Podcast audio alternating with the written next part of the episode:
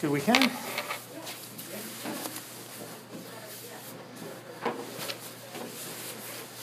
Ready for your quiz on the gambler? Does that, is that a no?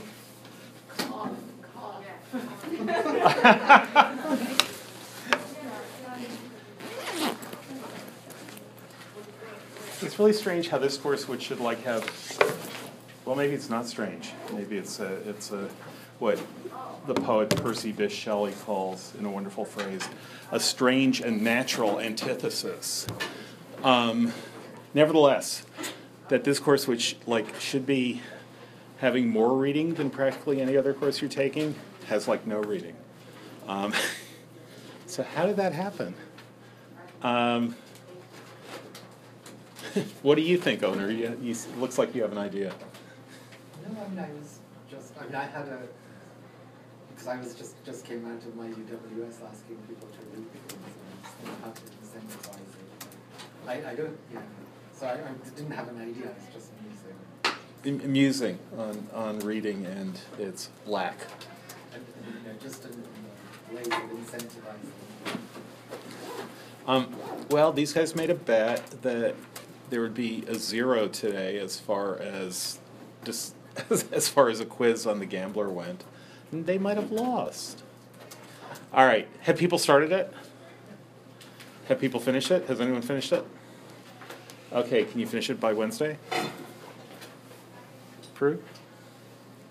No? Is that just like a no? I don't know, man. Things happen. What's happening? Your softball game was canceled. Yesterday? No, but last week. Yesterday I was playing softball for seven and a half consecutive hours because we couldn't manage to win it in seven innings. So we had to go to nine. I Yeah. was there until eight thirty. And Wait, so you, each inning's an hour? no, because there are two games. It was a doubleheader. Yeah. All right. So. So, but you spent half that time on the bench. No, I played. When the other team, Oh, you're right. But was in the field. Because then you have to hit and then you have to run, and that's even more tiring. you Sixty feet at a time, it's exhausting. Thank you. All right. Um, I'll get around to it eventually. It's just a matter of eventually. okay, well, we're going to discuss it on Wednesday. Solid. Good. We'll figure it out. I'm- I'll pencil it in. you're uh, you're doing really well on your way towards being an executive. That's good.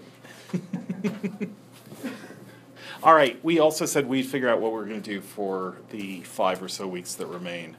Um, so, do you guys have thoughts on that? Do you have the syllabus in front of you? The um, the running syllabus.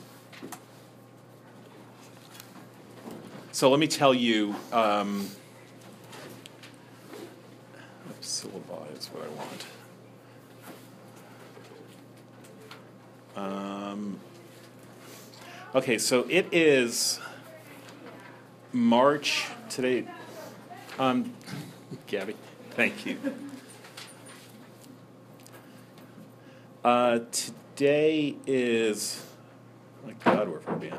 Um, today we're supposed to be reading Norris's The Pit. We're supposed to have read Whitehead's The Noble Hus- Hustle, Dostoevsky's The Gambler, Defoe's Roxana, Blake's The Four Zoas. Did you guys read The Marx? Which I said was going to be on the um, quiz but didn't, because I thought maybe you might not have. Um, the Marx, and uh, as well as novel Money, Howells, The Man of Business, The Man of Letters, and um, for next week, Dreiser's 400 page novel, The Financier. Um, so that's a lot of stuff we haven't read. and uh, are you surprised? Have you like been avoiding the syllabus? No, not. Oh, okay. what are you? That was an amazing expression. What was it? I don't know, I just think it's funny. Because, no, I looked at the syllabus over the weekend and I was like, oh, I didn't even realize I bought that many books. All right, so here's at at the rate we're going, uh, we will finish this course in the I'd say mid fall of um, 2021. Um, We might have a new president, we might not. It's looking less like we will. Um, but uh, so we won't do it that way. We're going to have to skip stuff. Okay, so so um, we kind of um, did okay getting up to Hume, but that was um, a month ago. Is when we should have been uh, to Hume, and then um, we decided to skip uh, Roxana, even though it's great, but it's long, and um, I guess where we are now, so I'll just say where we are now. Where we are now is in a section of the class which is about gambling. Um, the section of the class about gambling and about fictional representations of gambling, which is what The Gambler is about, among many, many, many other books, including every single James Bond novel anywhere. The relationship of gambling to fiction is a really interesting one. And um, in a sense, the place in this course where the literature and finance actually do go together in a way which casts light upon literature. That is, and maybe casts light on money as well, but that casts light upon literature and how literature works. So, what we've been talking about a lot is how money works and um, partly what we've been talking about is that for money to work, there has to be the use of the imagination in conferring value upon it, in thinking of values in different sorts of ways, so that the kind of value that you get from not taking the larger slice of pizza it seems to be a different kind of value from the kind of value that the larger slice of pizza offers you. What we were talking about when talking about Smith, and then ultimately about Kant, who, who isn't interested in the money part at all, in the exchange value at all of what constitutes the beautiful nevertheless, we're getting into what is the single most important philosophical theory of beauty since Plato, which is Kant's philosophical theory of beauty. And the one that has driven the most philosophical thought about what beauty is, what beauty might be. So we got there partly by thinking about value and thinking about how people imagine value differently. And one of the ways that they imagine value differently, this is where where Smith might be thought to be, and Hume also, but not so much in the piece by Hume that you guys read, that the that the difference between the kind of value that gives you immediate use and the kind of value that inheres in your refusing something that would give you immediate use. That that difference seems to be a really interesting one, ultimately an aesthetic one, ultimately one which requires the use of the imagination, and in part requires the use of the imagination to imagine what other people are thinking about what you're doing. So that there is a kind of value which is our paradigm case again is taking the meanest um, the meanest the meanest thing in the dish the meanest portion in the dish the smallest slice of pizza is that there is a kind of value which is exchange value which is filling one of the fulfilling one of the functions of money, which is that you get credit for taking the smallest slice of pizza. And somehow that credit that you get for that is more valuable than the thing that it's credit for. That in as use value it's clearly less valuable. And yet somehow the credit that you're getting gives it a secondary or a, um, an orthogonal kind of value. And that brings us close to what theory that we spent a little bit of time on, what anthropological account that we spent a little bit of time on, where somehow credit rather than goods seems to matter more. The, the, the hint in my question was anthropological.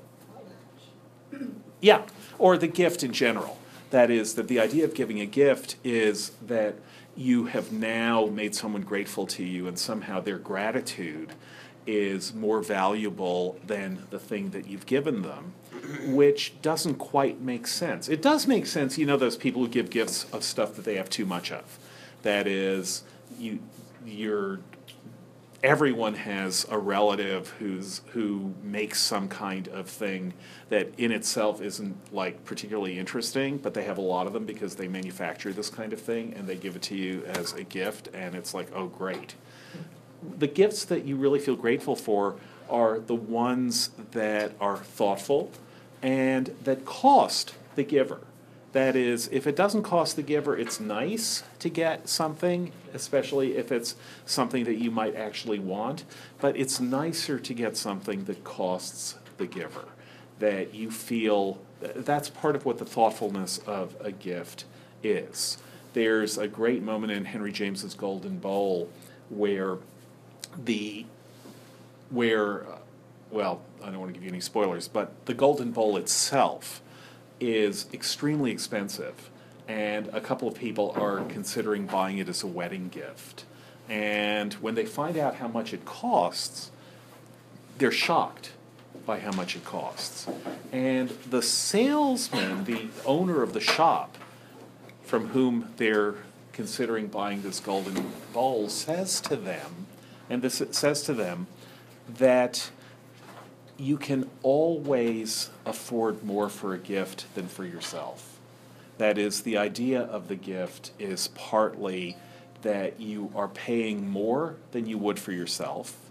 That's what makes it something really good, is that you're showing another person more generosity than you would show to yourself. How is it generosity if you buy yourself something nice? Well, if you're splurging, there is a kind of self generosity there. If you're splurging on something, the self generosity of a splurge is that you can't afford it, but you buy it anyhow. Lots of, you know, that lots of advertisers take this as um, a way to convince people to splurge on themselves. You know, you deserve it. No, you don't. Or how do they know what I deserve? They know nothing about me. No, you deserve it. Sinfully delicious. You, you are such a good person that you deserve a chance to sin. You can have some me time eating chocolate in the tub, even though the chocolate is really expensive and the bath beads are really expensive because you deserve it. Be good to yourself. It's like that is a way of turning towards oneself, this idea of splurging, which is spending more than you can afford. You would rather have the money, but there's something really pleasurable instead about spending the money on yourself. But that's the logic of the gift made um, short circuited. The and it it does. It's not it's not that modern advertising short circuits the logic of the gift. It's always been short circuited. But what makes it something not sinful is it's not sinfully delicious to give someone else Godiva chocolate there, what you're doing is you're splurging on some on someone else. And so what happens in the Golden Bowl is the um, owner of the shop basically convinces them really correctly that paying more for a gift than you can afford, or certainly than you would than you would pay for yourself, is precisely what makes it a gift. That the gift is something which is not, in a sense not worth the sheer money that you have paid for it. And it therefore, because it's not worth it, it symbolizes that money. It doesn't hold the value of the money. The Golden Bowl couldn't be sold on eBay by its receiver for the same amount of money that the two people who buy the Golden Bowl have paid for it. The receiver, if they'd given, they could have given less money to the receiver, bought more money than the receiver could sell the bowl for, and kept some money for themselves. So that was all a possibility. And yet, the gift giving is one where they give they get credit for the loss not only that they've taken in buying the gift, but credit for the loss that the entire system, the giver and the recipient, has undergone. And that would be the potlatch, would be the absolute version of this. That you get credit for destroying something, so things are less valuable now after the potlatch. The sum total of value in the community has gone down because of the potlatch rather than, than being closed, than conserving value, which is what you would expect. So the sum total of value has gone down, and yet the person who's caused the sum total of value to go down is gets credit for having done that. So that credit, which in the potlatch is hyperbolic because the credit is for pure destruction, that credit is nevertheless credit that belongs to all gift giving. And it's the kind of credit then that someone who takes the meanest portion in the dish also gets for taking the meanest portion in the dish. And we've you've all had that really horrible experience, right? Where no one will take the last piece, even though everyone wants it, and then the um, waiter comes and takes it away, and it's like everyone is, you know, pretending to be talking and cheerful, and it's all fine, but damn, that was terrible. But everyone gets credit. And so, in a sense, that's an everyday potlatch. It's when everyone wants the last piece, but no one takes it. Or even if anyone wants the last piece, but no one takes it. That's an, you've been there? now, Jimmy, you have the expression of someone who's been there all too often. Just once, yeah. Just once, and it's embittered your life since. What was it? Um, it was pizza. It was. It's always pizza. Yeah. My, my friends and I will split pizza, like one slice of pizza into like four. Everyone's like, I don't want it, but like I'll eat it if you're not gonna eat it. Right. Yeah. And then we end up like dividing it, and it's just a mess. And you pencil each other in Yeah. as to who's going to get that last piece. Right.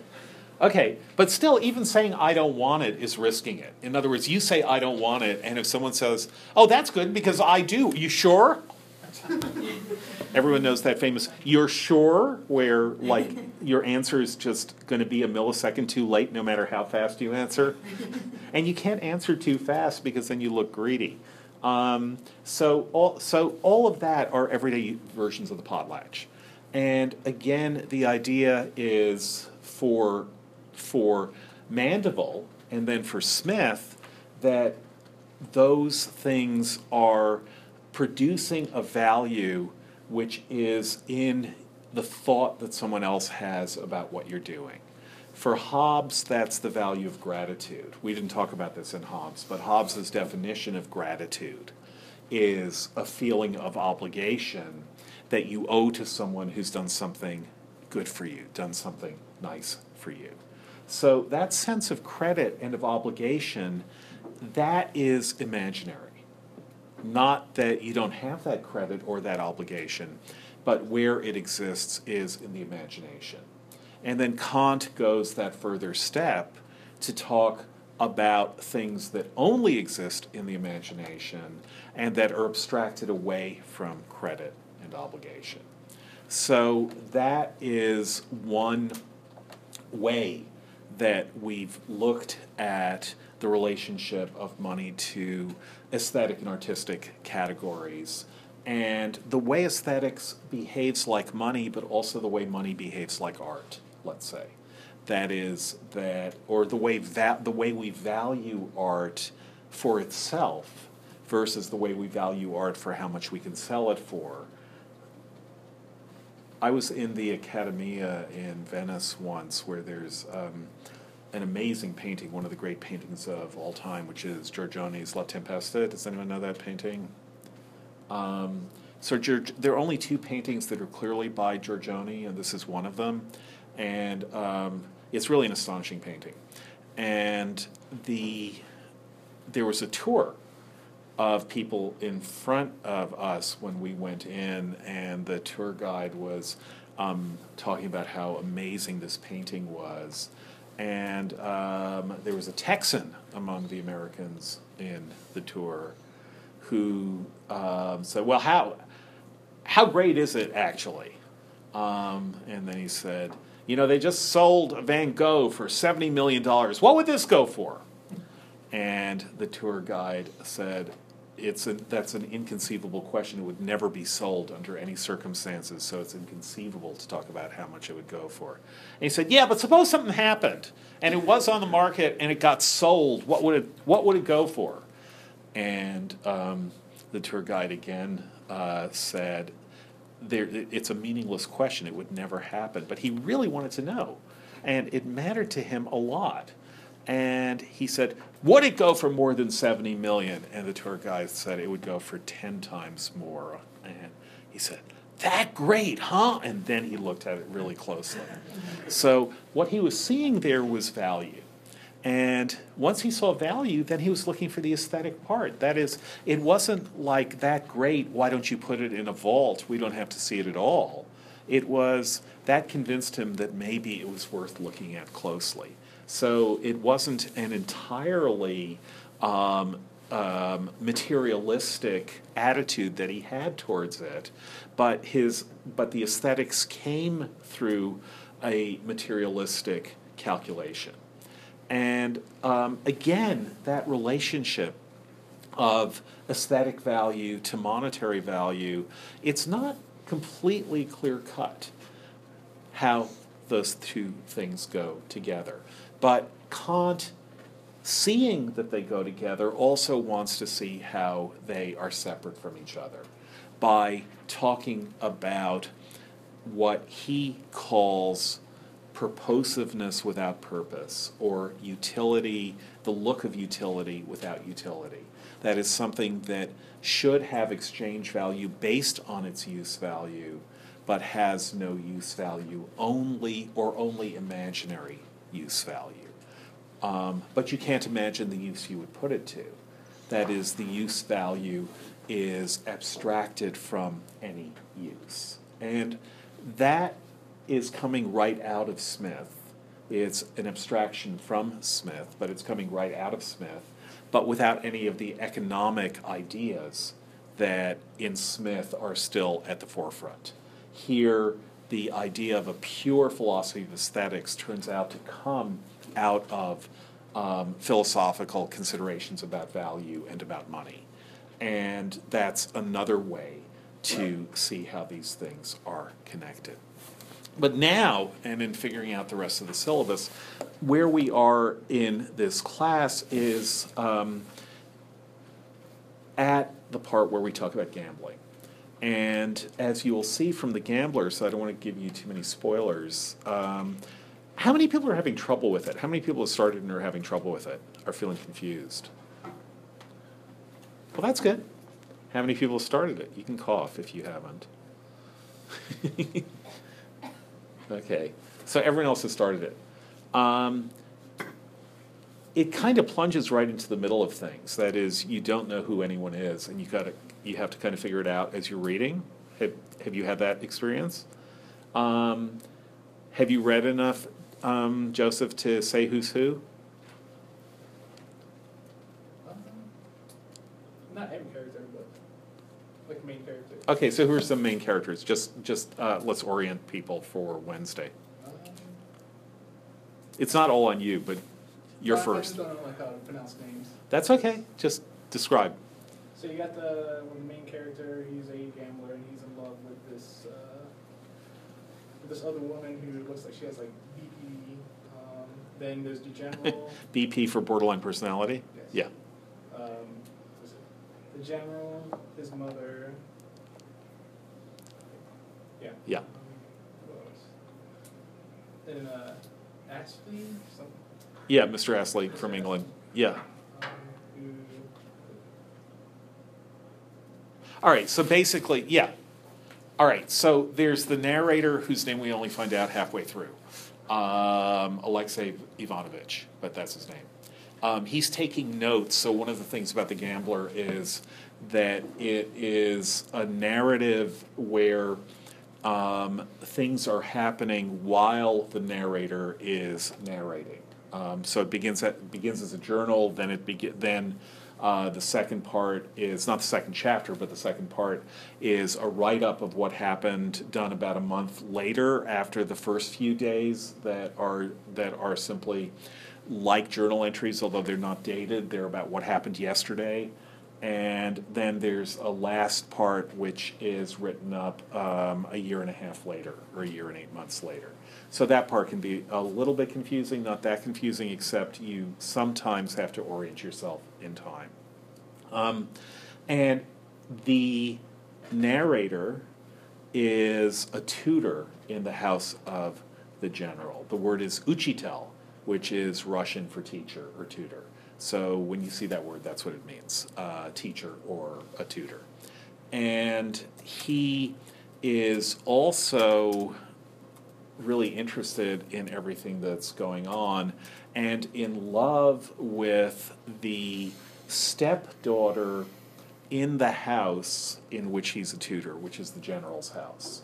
So the general has brought his family to a place called, with I think maybe the, the name of the town is like indicative of what goes on there, Roulettenberg.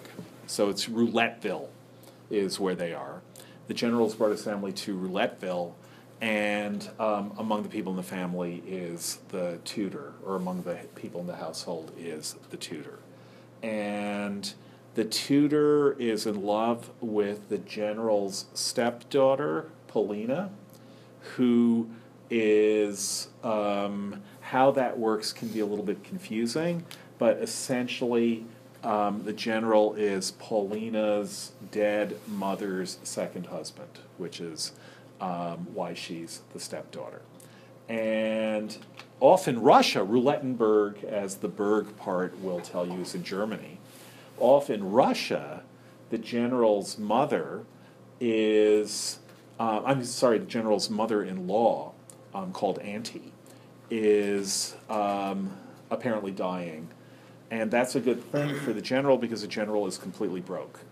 And he's gone to Roulettenberg and gotten broker because he's gambled. So he's in really bad trouble. He's completely broke.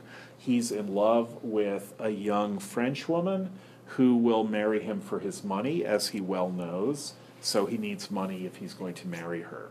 Um, he really wants to marry her. He needs money in order to marry her and every, and they're waiting for a telegram to announce that the um, that the old lady has died, in which case he will make money and be able to marry the woman he wants, who he knows is a gold digger, but isn't he's not quite thinking of it that way. He's thinking of it rather as she would like to marry me, but um, she can't afford to marry me unless I have money.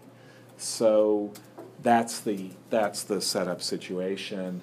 And as I say, the narrator is in love with Polina, who is scornful and uninterested in him, and yet finds the fact that he can he seems to be able to tolerate her withering scorn and not to feel not to be driven away by it to be simultaneously completely her slave, completely willing to do anything she wants him to do, including kill himself if she wants him to. All she has to do is say the word, humiliate himself, um, act like her lapdog, and because of that is invulnerable to her scorn, because her scorn doesn't make him take his self respect and go away.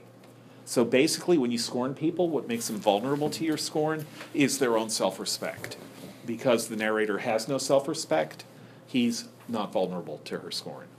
So, all of those things are going on. He has met a man, an Englishman, on his travels before um, reuniting with the family of Roulettenberg, which is where it starts. And this Englishman is kind of hanging around the general's family. The Englishman has money. There's also a Frenchman who the general is deeply in hock to and the one of the things that the general wants to do is pay off the Frenchman so that he can then go off with the French mademoiselle. But the Frenchman himself is interested in both Polina and the French mademoiselle. So lots of um, possible uh, connections, lots of possible erotic ways that things could work out. Um, but the blood of this community is money. It's like money being the blood of a commonwealth. The blood of this community is money, and it's a place where you can gamble. And gambling is um, always going to reshuffle the deck, um, both figuratively and literally. It will reshuffle the deck. And what they mostly play is roulette. Um, they also play towards the end a game called 30 and 40, 30 et 40, which is a version of blackjack. And uh, so if you think of it as just being like blackjack, it's fine. Uh, there's no, uh, you don't need to know any more about it. You do need to know a little bit about roulette, although it gets explained in the course of a novel, but do people know how roulette works? Jimmy? So there's a wheel and you has like numbers and colors on it. And you bet on the colors. Yeah, you can bet on, there are a ton of different things you can bet on. There's a reason there are numbers on it. Um, so a roulette wheel has 36 numbers. The way it works now is it has a total of 38 numbers. Back then it was 37. The numbers are 1 through 36 plus a 0. Um, the numbers 1 through 36 are either black or red, and the 0 is green. At least in modern wheels, it's green, but it's neither black nor red. It might be um, just just zero a white zero on a black background, but it's not black or red the way everything else is in roulette. And then you have a layout where you where you place your bets. Um, you have chips or you have actual money, and you place your bets on. You can place them on black or on red. You can bet on odd or on even, depending on whether the whether the number that comes out is odd or even. You can place your bet on the first half of the 36 numbers, that is 1 through 18, or the second half, 19 through 36. You can place your bet on 1 through 12, 13 through 24, or 25 through 36. You can place a bet on any number. You can place your bet on 0 and the payoff is essentially 35 to 1 but the house has a 36 30 the, the house will win one time out of 36 in other words the easiest way to think about it is if there are 37 different numbers you can bet on and 0 through 36 there are 37 different numbers you can bet on but if you win by betting on a particular number, the payoff is only 35 to 1. So you put a dollar down and you win, you get $35, but you would expect to win only one time in 37. And therefore, over time, you lose money.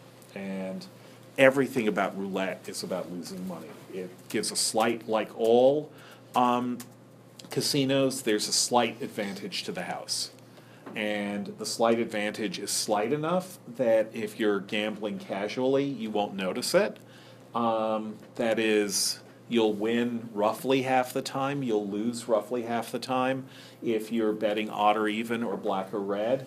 Um, if you bet a number, you'll lose, you'll win roughly one time in 36 and you'll lose 35 times in 36, but the payoff will be roughly 36 to 1. So it feels almost even, or it feels even to gamblers, but the house always has an advantage.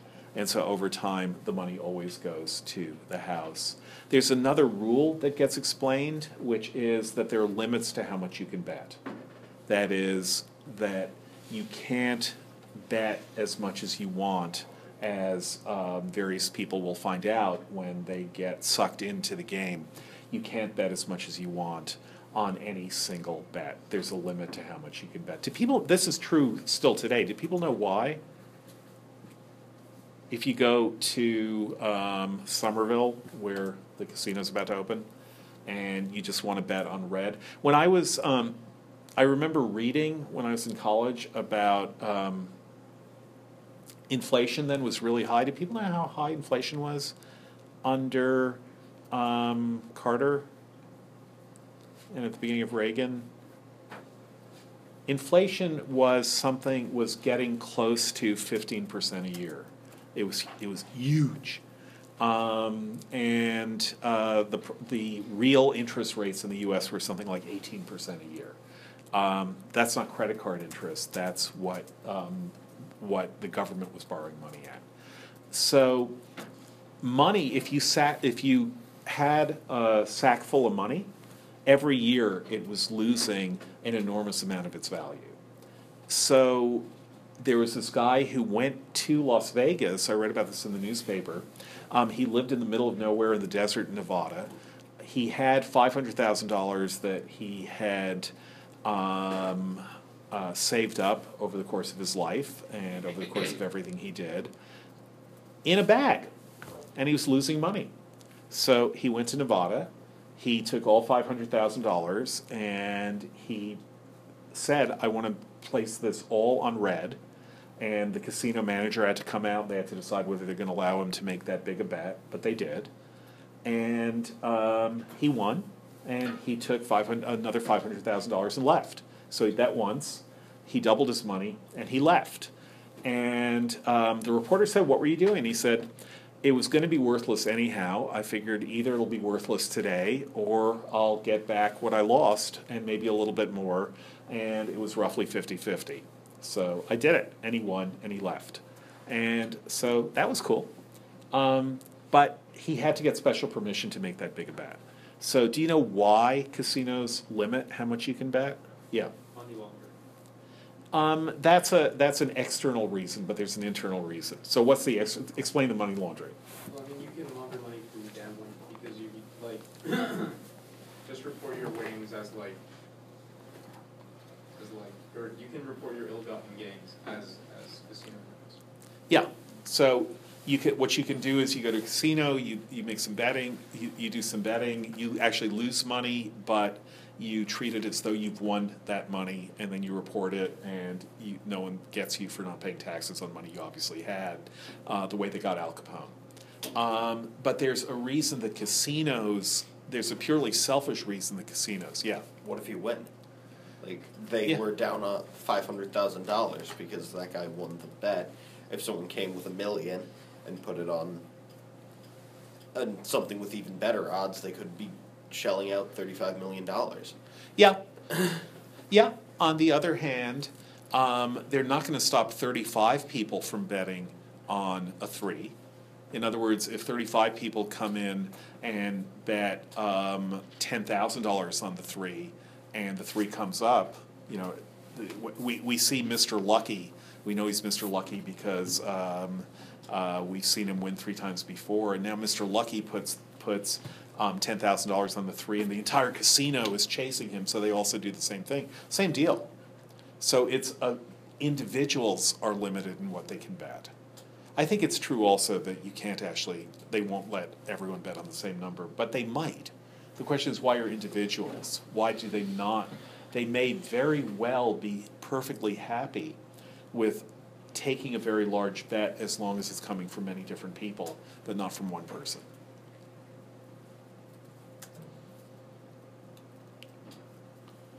Yeah. Does it have something to do with the fact that like forcing like so if you have five like half a million dollars and you force someone to break it up and like play multiple games, it gets more into like the psychology of gambling. That may So be you're true. gonna like wanna like if you lose on the first one, you're gonna wanna like play again. But if you have like five hundred thousand dollars and that's all you have, and then you lose it all in one, you're not gonna like You'll never come back. That's okay though. They have your five hundred thousand dollars. Casinos don't care if people go broke as long as there are other people to come, which there always are. All right, so here's here's a question for you. Let's say that you have nine hundred and fifty dollars, That's what you have. And you really, really, really, really want that thousand dollar golden bowl that is for sale. Buy it now, includes free shipping on eBay, one thousand dollars. And for you, that would be totally great, but you only have nine hundred fifty dollars. But you could go to Steve Wynn's casino. So what would you do to make sure, or as sure as you could, that you would get the golden bowl?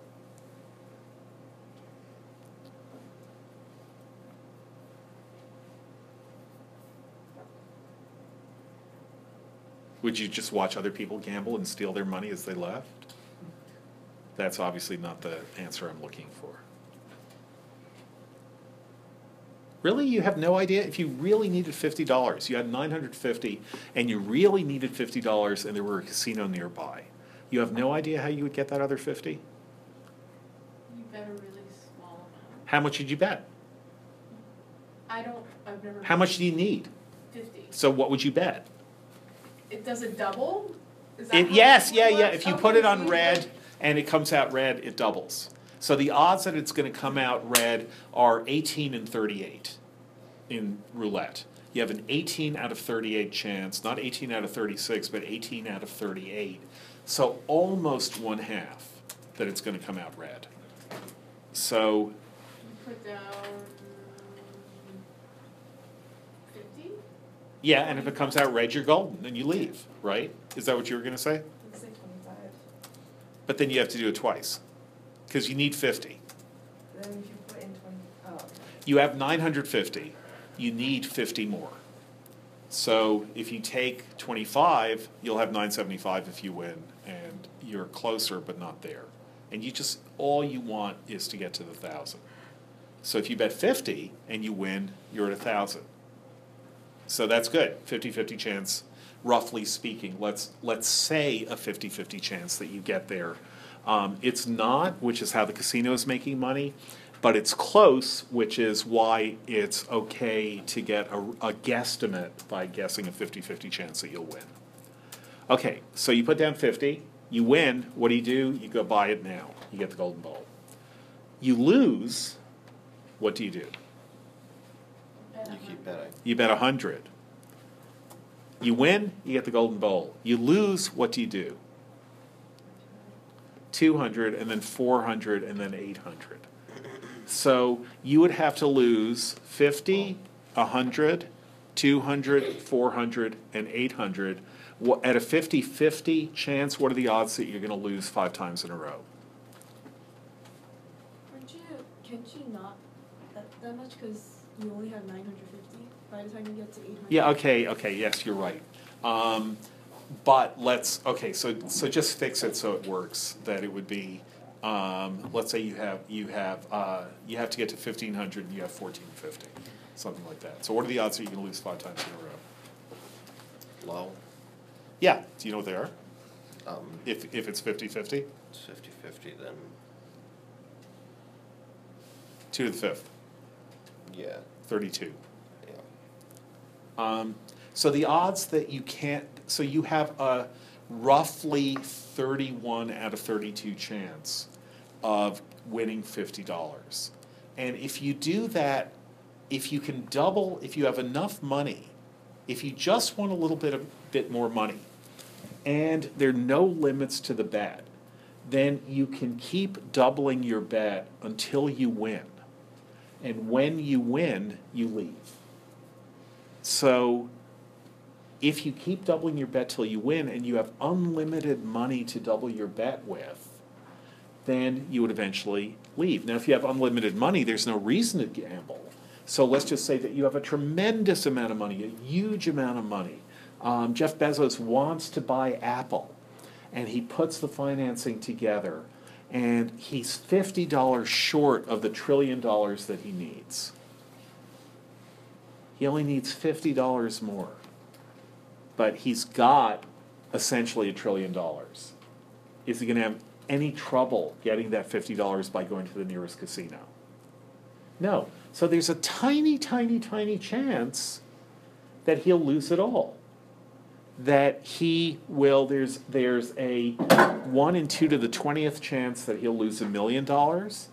um, if he starts out betting a dollar and that he'll lose a trillion is going to be um, even it's it's going to be tiny. So he could lose a trillion dollars if he has a string of 50 or 60 bad bets. Probably not that many, probably about 50 um, bad bets. If I, if the head comes up, have you guys read Rosencrantz, Guildenstern dead? Do you- or have you seen the movie? Do Have you seen the play? Do you remember what happens with the coin there? No, not the coin. Um, Rosencrantz keeps flipping a coin, and it keeps coming out heads, and Guildenstern keeps um, betting on tails. And he explains why it, each flip is random and is unconnected to the previous flip. And Rosencrantz keeps getting heads and says 103, 104. So the odds that a coin is going to come up heads 104 times in a row are something um, less than 1 over the number of atoms in the universe that you get 104 heads in a row. So it could happen. It's just not going to happen. It's like when you learned in basic chemistry that it's possible to put a pot of water on a burner and turn the heat on and the water will freeze. It could happen, but not in polynomial time. Actually, it could happen in polynomial time. Not, um, but it couldn't happen um, in any amount of time that any human being would care about. So, casinos are vulnerable to um, that kind of manipulation. Someone can keep doubling their bets until they win. And most people won't do that because they won't have enough money to keep doubling their bets until they win. But if you allow unlimited, if there's no limit to how much you can bet, then they can keep doubling their bets until they win, in theory. And so casinos, in theory, they may never win, but in practice they will, and so casinos won't do that. So that is one of the ways that um, that um, punters, that is people who play in, in casinos, and the casinos interact, and that's a reason for um, that the amount you're allowed to bet is limited. It comes up, as you'll see, not for that reason, but it does come up. But that is the reason that the rule is there in the gambler. Um, so the thing then to notice is when you read The Gambler, to what extent imagining what's going to happen at the roulette table, imagining what's going to happen when you place a bet, imagining how things are going to work out is not only a really, really, really good subject for literature, but is in fact a really, really, really good analogy for what happens in literature. So that's what to think about um, when you read The Gambler. Okay, so we'll do The Gambler. Then the question is, what should we do after that? So, what we should certainly do, at the rate we're going, um, what we should do is go straight to uh, Dashiell Hammett's The Maltese Falcon. Um, then we would do some stuff on modern monetary theory, um, uh, Zora Neale Hurston, short story, The Gilded Six Bits, uh, short story by D.H. Lawrence, uh, The Rocking Horse Winner, and um, this great play by Wole Soyinka, the Nobel Prize winning playwright, The Bacchae of Euripides. Um, that's the name of his play. So there's a play by Euripides called The Bacchae, and then Soyinka's play is called The Bacchae of Euripides. And um, then an essay by Freud on um, money called Anal Eroticism, obviously. And um, then um, we could do. You guys know who Catherine M. Valenti is? Any of you read her? My roommate did. Because I the book came in from Amazon and she's like, You're reading that? She has it because she wanted to read it. Does she like it? I don't know. Her. um, and then we can talk a little bit about um, blockchain and do some other poetry. Or we could do one more novel. So why don't you guys think about this for Read the Gambler for Wednesday. Um, look at the um, updated, the syllabus as updated now. um, and think about do you want to read uh, one more novel? Do you want um, to read more more um, short stories? Do you want to read more about money? Think about what you want to do, and we will decide on Wednesday. And but definitely, definitely, definitely finish the Gambler for Wednesday.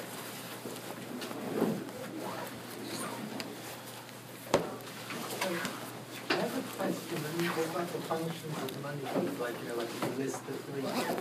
Like when you refuse to take that last piece, you're investing in trust, which is like supposed to be something that, uh, like, like money is supposed to be embodied trust.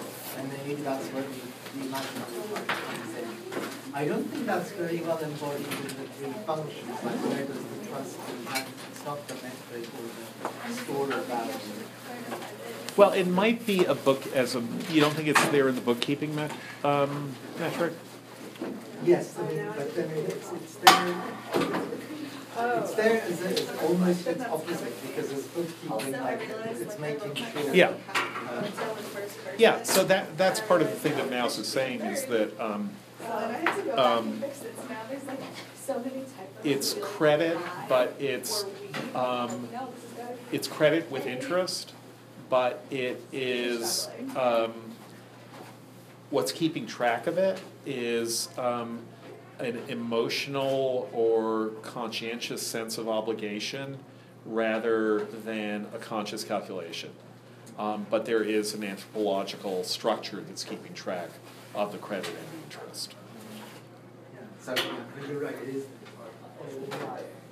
Hi, I was wondering if I could pick up sorry, you're. the midterm. Oh, right. Yes. Yeah. Yes, indeed. Um, yeah, we should talk about it. Okay. Sure. Thank you so much. Sure.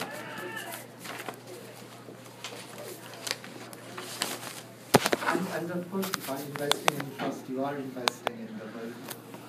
If you cannot trust people, then it, of course all the use values become completely, um, ir- you know, irrelevant. And then, you know, sort of that is actually the most fundamental bedrock type of, you know, like just your whole world would collapse. without Yeah. that. Yeah, Anyway, just. Yeah, no, that's right. That's